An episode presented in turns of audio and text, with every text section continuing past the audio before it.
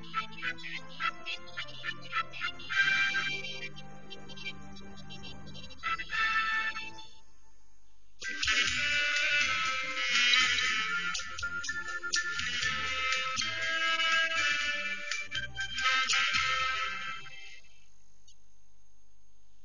朋友，大家好，欢迎大家来到我们的千秋史话题，我们今天的话题是中国历史上最有争议的人物之一秦始皇。秦始皇也是中国历史上第一个皇帝。秦始皇姓嬴，名政，生于公元前二百五十九年，死于公元前二百一十年。秦始皇的一生虽然轰轰烈烈，但是他并没有万寿无疆，仅仅活了五十岁，便扔下了他苦心经营的社稷江山。关于秦始皇的身世，有不少的传说。有人说。吕不韦才是秦始皇的生身父亲。吕不韦是当时的一个大商人，后来做了秦国的相国。对此，《史记》中也有同样的记载。秦始皇帝者，秦庄襄王子也。庄襄王为秦字，子于赵。见吕不韦姬，悦而取之，生始皇。问题就是这个记载是真是假？一般的说起来了，驸马迁写东西是很慎重的，这个又不是随便说的。但是秦始皇生呢，是那个超过十个月，所以大家感觉到解决这个问题很困难。说历史上就不去考证，那么就退役。后来为什么别人会给他说说他就是他他就是吕不韦的私生子，对不对？可能就是觉得呢，就是从秦始皇开始啊，他的很。多呃这种做法啊，有有一个突变，和他父辈有一个突变啊，当然别人就会把像吕不韦这样的，非常有心机、谋略和野心的人和他联系在一起。在各种文学艺术作品当中，虽然我们经常能够看到秦始皇的形象，但那大多是惊人的想象和创造。秦始皇的真正相貌我们已经无从考证。现在我们看到的是一幅秦始皇的画像。在这幅画像中的秦始皇气宇轩昂，一副帝王气派，但是在《史记》中却有另外一种描述：秦王为人风准长目，直鸟音，财生，早恩而虎狼心，疯子那样的鼻子，还有那个胸部呢，像个鹰一样。那么鹰呢，胸部是突出的，那么就是虎狼心，所以这个人很厉害。一般的呢认为秦始皇这个人呢，没具体留下的材料，因为这个人呢是很有作为的，问题是至少呢很英武。秦始皇十三岁就继承了秦国的王位，在他三十岁以后，他率领秦国的千军万马南征北战，东讨西伐，先后用了十多年的时间，灭了韩、赵、魏、楚、燕、齐六国，结束了诸侯割据的战乱局面，建立了中国历史上第一个。多民族的统一的中央集权制封建国家秦朝，就是秦始皇那个统一啊，给中国的整个民族社会文化的今后发展带来的影响啊，我认为是无论怎么估计都不高。大概是秦始皇也这样认为，他自封为始皇帝，始就是从他开始，之后称为二世、三世以至万世。他还为自己的至尊地位找到一个合适的称号——皇帝。说明白就是德高三皇，功超五帝。从秦始皇以后，皇帝的称号一直沿用了两千多年，直到一九一一年辛亥革命推翻清朝统治为止。在陕西省临潼的秦兵马俑博物馆内，人们可以看出秦始皇时代的强大。经过了两千多年以后，人们见到这支军队时，仍然肃穆以对。今天，当人们面对这支庞大的军队时，依然还能感受到当年金戈铁马、惊心动魄的战争场面。俗话说“外观定论”，但是秦始皇盖棺以后也没有定论。解放以前的评价呢，和解放以后的评价差别非常大。从这两千来年，主要是封建时代。这个时间比较长，人们评价呢，常常偏重于他的高层。秦始皇统一呢，这是当时的人非常赞成的事情，叫因民而王，求而而精，甚至脖子往求着耳朵听，看看能不能把这个国家统一治好了，是这么个心态的。可是统一了以后呢，这个朝代就有十来年就完了，这就招致了后代的骂，这个骂就没有道理了。秦始皇统一中国呢，这并不是秦始皇要统一就统一，这是一个历史的趋势。从春秋到战国，这数百年的战争，它一个发展趋势，就是中国要统一。秦始皇统一中国以后，实施了一系列的革新措施，在中央实行了三公九卿的官僚制度，在地方推行郡县制，统一文字，统一度量衡，统一货币。为了抵御北方匈奴的入侵，又修筑了万里长城。为了加强中央和各地方的联络，他下令修筑驰道，挖掘林区，发展农业经济。在历史上，秦是一个短命的王朝，但却为随后。汉代封建社会的繁荣昌盛奠定了基础。秦始皇他是二世而亡，时间很短。之所以对秦始皇呢会造成就是很多这个是非评价啊，一部分原因就是因为他这个秦王朝建立的时间确实很短。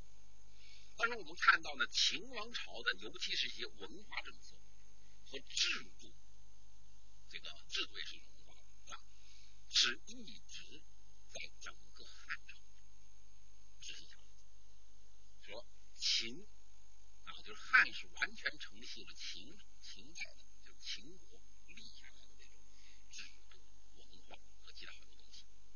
所以，如果我们要这么来看呢，对吧？秦汉合在一起来看啊，就更能够领会到，就是秦始皇在虽然在位很短，就是秦始皇制定这个文化政策，对中华民族的一个非常深远。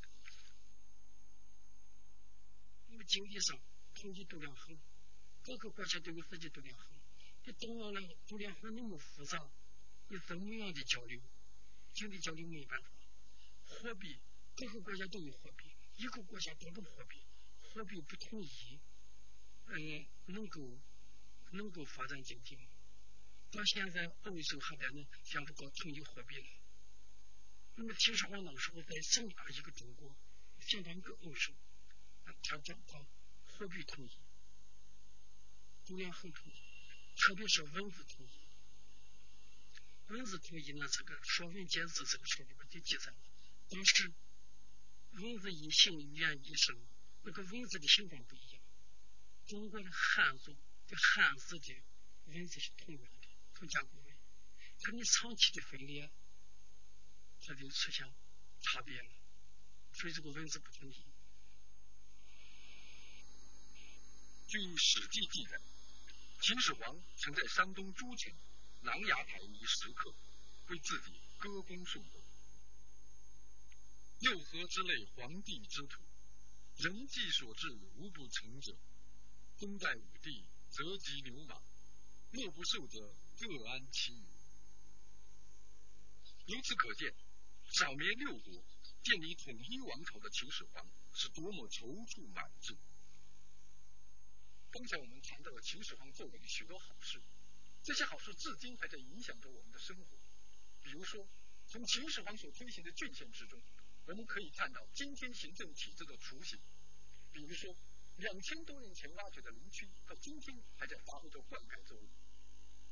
在我们讲述这样一些历史事实的时候，我们当然也不会忘记另外一些历史事实，那就是秦始皇的焚书坑儒、横征暴敛、广发徭役。我们也绝不会忘记孟姜女哭长城的千古绝唱。秦长城这个呢，实际上它就是它是一个很有意思的一个命题。就第一，长城呢是一个呃人类一个骄傲，技术上来说是一个骄傲，在工程来说是一个骄傲啊，所以不要把它说成几大奇迹啊。也有人把它形容成一个象征，一个民族精神的象征，是一个就是一个特别大的一个。公共工程体系啊，但另外一方面说呢，就是说这种特大公共工程在做的时候，它肯定它有个名利、物力、有个财力的问题啊。如果这个事情不配合好的话，它可能就会变成一个对，就是一个扰民的这么一项事情。所以呢，从这个意义上来说呢，如果我们去去再仔细的想一想啊，就是孟姜女胡长春背后的事情啊，我们就会就会感到它这里边始终是有一个，就是说政就是一个国家的国家这种行为和人民承受力之间，再好的事情，它也需要一个和人民的承受力啊，能够是相匹配的，就是最好的。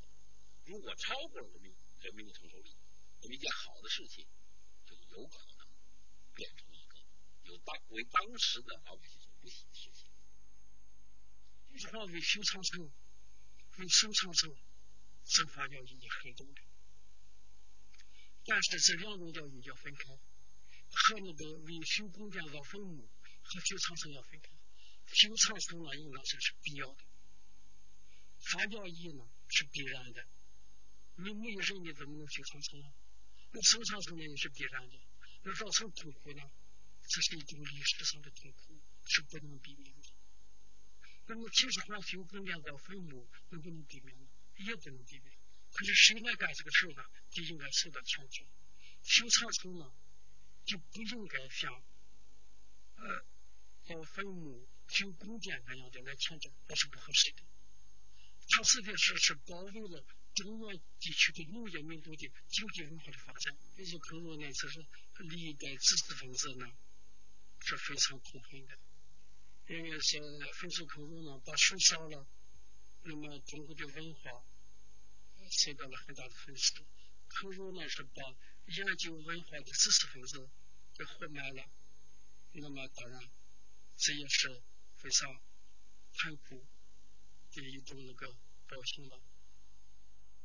秦始皇统一全国以后，就开始大规模的巡游天下，先后出行五次，足迹遍及东西南北。公元前二百一十年七月，在第五次出巡途中，秦始皇病死在河北沙丘，也就是今天的河北省广忠县西北。同年九月，他的遗体被运回当时的国都咸阳，葬于骊山。那座他生前劳民伤财、大兴土木修建的秦始皇陵。史记在描绘秦始皇陵时说，陵墓挖得很深，一直可以见到地下的水层，地面是用铜液浇灌，再涂以丹漆，上面放上棺椁。在地下宫殿里有个五五大群的位次，并藏有大量的珍宝器物、奇珍异兽。在墓顶会有天文星宿的图像。地面有三月九州的地形，还有用水银做成的江河、大海的模型，并用机械动力使之川流不息。在陵墓里还用鱼油做成了烛灯，使其灯火长明。将来会有一天，当我们走进这座千古之谜的陵墓时，一切都将昭然一世。但是现在，我们还要继续守住这个谜。这座豪华的宫殿是秦代咸阳宫。秦朝末年，项羽率兵攻入咸阳，放火将咸阳城付之一炬。史记中记载，烧秦宫室，火三月不灭。短暂的秦王朝已经灭亡了，但却给我们留下了一个统一的中国，也留下了许多盖世珍宝。这件秦陵通车马，一九八零年底出土，它是秦始皇的陪葬品。是把秦始皇生前使用的车辆按比例缩小一半，并青铜铸造而成。红车马配有大量的金银饰件，施以彩绘，被誉为青铜之冠。红车马出土时已经被压碎，经过多年的修复，终于重放光彩。秦始皇是不可代替的，啊，呃，千古一帝，他确实他有不可，他是有不可代替的地方。第二，呃，我觉得中国以后不要再出秦始皇。各位朋友，千秋史话节目今天就到这里，下一期再见。